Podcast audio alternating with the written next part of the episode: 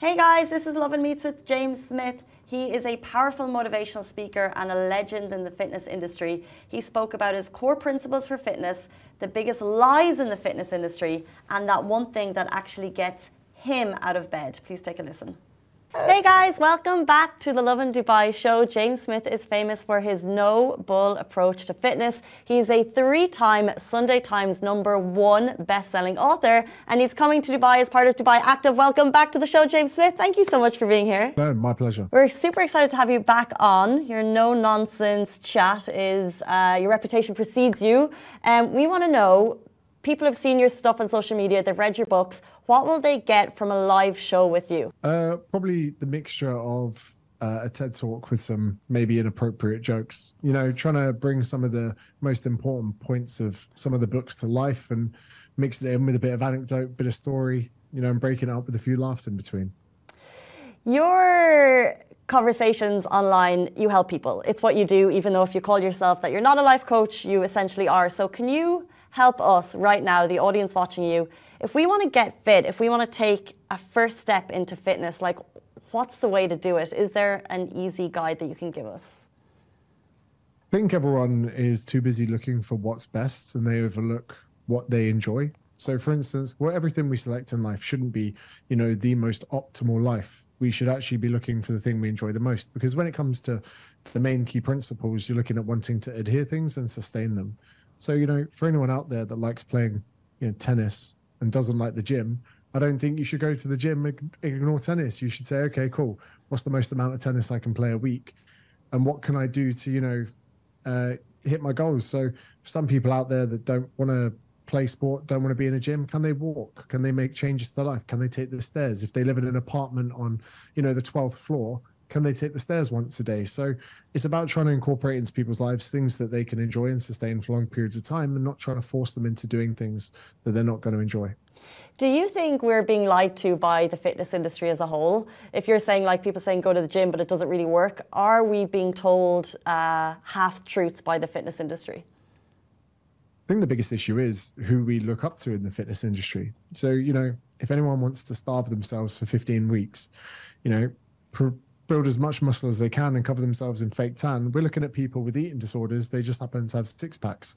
You know, we've got a group of narcissists that love themselves, taking out tripods in gyms, and they're trying to, you know, push their values onto other people. Fitness should be about what the human body can accomplish as far as, you know, getting fitter, healthier. You know, the industry that we have are a lot of people being dishonest.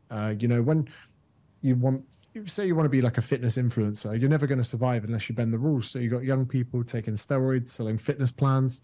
It's a lot of cloak and daggers, and it's very financially opportunistic for people to be dishonest. And that's a problem, because people are looked at and they're, you know, the amount of expertise someone has is often accounted to the way they look, not their other features. So, you know, when you got people in the gym taking steroids and selling fitness plans and saying, hey, do my plan, you'll look like me, drink my supplements, you'll look like me, it's a bit of a tricky place. Then how do we, you say we need to follow the right people, how do I know I'm following the right person? Oh, well, it's very difficult. But at the end of the day, you just got to ask yourself how following that person and subscribing to what they're putting out makes you feel. Because if you're coming away from it feeling empowered and motivated, that's a net positive. But for instance, everyone at some stage in their life has had some physique on the background of their phone as inspiration. And what they don't realize is they're actually, you know, depressing themselves every time they look at it. They're never going to look like that. They put someone on their phone who not only has got better genetics, you know, better opportunity, more pressure from a financial and, you know, social situation. They've probably got someone on the background of their phone that, you know, might have taken a myriad of drugs to get to that physique. And then imagine this, the majority of images of fitness professionals we see, they diet down for months to look a certain way for a few days. They get hundreds of photos taken, then they share them all the way through the year. And people think, oh my God, this person's amazing. They're not, they just wore 100 different outfits over 4 days. It's so interesting, because you're basically talking about the physique that we want that we can't have, which basically sometimes might make us feel a bit rough. So how do you approach that type of feeling when you're talking about fitness? How do you approach mental health? What is your approach towards that when you're working with your clients? Well, it's a good point. And back to the first part of that question is, People can achieve those physiques if they want, but the reason they want to look that way is they want to be happy, but they don't realize, no one's really telling them how much happiness they would have to give up out of their lives to accomplish it. So let's say any average man or woman in Dubai that wants the six pack or the flat stomach, whatever it is, they can 100% accomplish that. But it means less socializing, less going out, you know, less having your cake and eating it, more being hungry, more, you know, treadmill sessions in the evening whilst your friends are watching a movie and you're on the step climber. You can have it if you want, but you're not getting a good deal. And I think that, you know, doing less of the things that make you happy in life, you need to make a decision. And is it worth it? Because at the end of the day, you might be doing it for your own reasons or to impress someone else, but it doesn't really make your life that much better. I'm sure, you know, the values in Dubai of being social, family, you know, looking after each other, all of these things. At the end of the day, you having a six pack doesn't really contribute to anyone in your life. So, you know, the mental health discussion is important because anyone should understand that health isn't something you're guaranteed. It's something you have to work for, and mental health is the same. And if you continue to make poor choices with who you subscribe to, who you listen to, and how you set your goals, even if you remove it from context, let's say you're a young entrepreneur that comes to Dubai and you want to make money. If you set your goal as having $1 million, you know, dirhams in your bank account, you could be very disappointed for a long period of time. But all you need to do is find that young entrepreneur and slightly change his way of seeing goals and make the goals smaller, more accomplishable and easier to accomplish.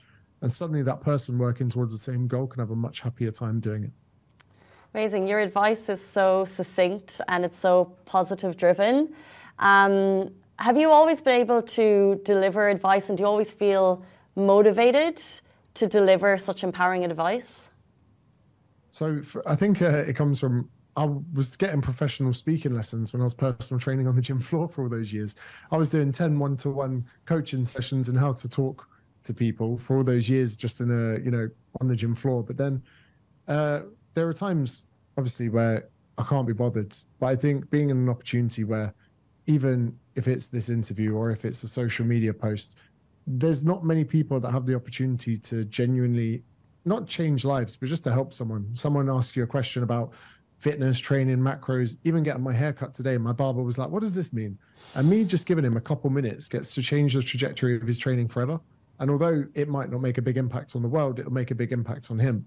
So I certainly never take that for granted. And similar to the talk at Dubai Active, you know, first of all, you need to appreciate all the people that are willing to give me a chance to come to the talk. And the way I see it is, how can I not just make the next 90 minutes incredibly entertaining, but how can I make it valuable? So when they leave, they go, "Oh, we had a good time." But then in 3 months' time, they go, "Oh, do you know what? That thing you said to me really stuck with me." And I think that's really what I get a bit of a thrill out of. Amazing. And you and Chris Williamson are coming together for Dubai Active, sharing a stage. What does the prep look like for that? And were you guys in touch before? Have you crossed paths? What's it going to be like? Yeah, Chris and I, we've been very closely working together for about a year now for a drink that we've released. That's not out in the UAE yet. So we've been spending a lot of time together. Chris is incredibly intelligent. He has the podcast that, you know, helps a lot of lives in certain different contexts. And also, Chris has taught me a lot of lessons over the years, and I really respect that. There's a lot of concepts that I have even fleshed out in talking events that I've learned from him. So I think both of us, the only skill we really have is to hear something and to go, "Wow, let me remember that," because I'll be able to help some people by telling them about it in the near future. So yeah, and then from there, we're going to be heading to Canada and the USA for the continuation of the tour. And what's the drink, and is it going to drop here, and why is it not here yet? I've seen pictures, but I just need a rundown. Tell us what it is. So it is a productivity drink. So if you wanted to go to the gym and have a big session, you'd probably be better off having a C4 or, you know, a can of Monster. If you, you know, wanted to sit down at your desk, do your emails, you know, in other countries outside the UAE, you might be doing tax return. But, you know, anything where you've really got to concentrate, for me, when I'm editing, writing a script, it's not just got caffeine in it. It's got 4 other nootropics that help you concentrate and sustain your focus for a longer period of time. So that's who the audience we think we have. People that want to be high achievers. They want to pull on more levers than just caffeine. And some of the other components work a bit like brain supplements. Well, we were going to ask you what's next, but you've kind of dropped that already. You're off to Canada. What is next, though, really, for James Smith? Is there another book on the market, or what can we see coming for you in future? I want to definitely start writing next year. I'm not entirely sure how that book's going to look. I think I'm going to start writing it and figure it out halfway through. And yeah, just really start getting in a routine of continuing to put out content, maybe in slightly different domains, not everything fitness. And yeah, just try and stay relevant. I think that's it. I was just, before you leave us, I was going to ask us, like, what is your top health and fitness principle personally? What is the kind of the moral that you stand by daily?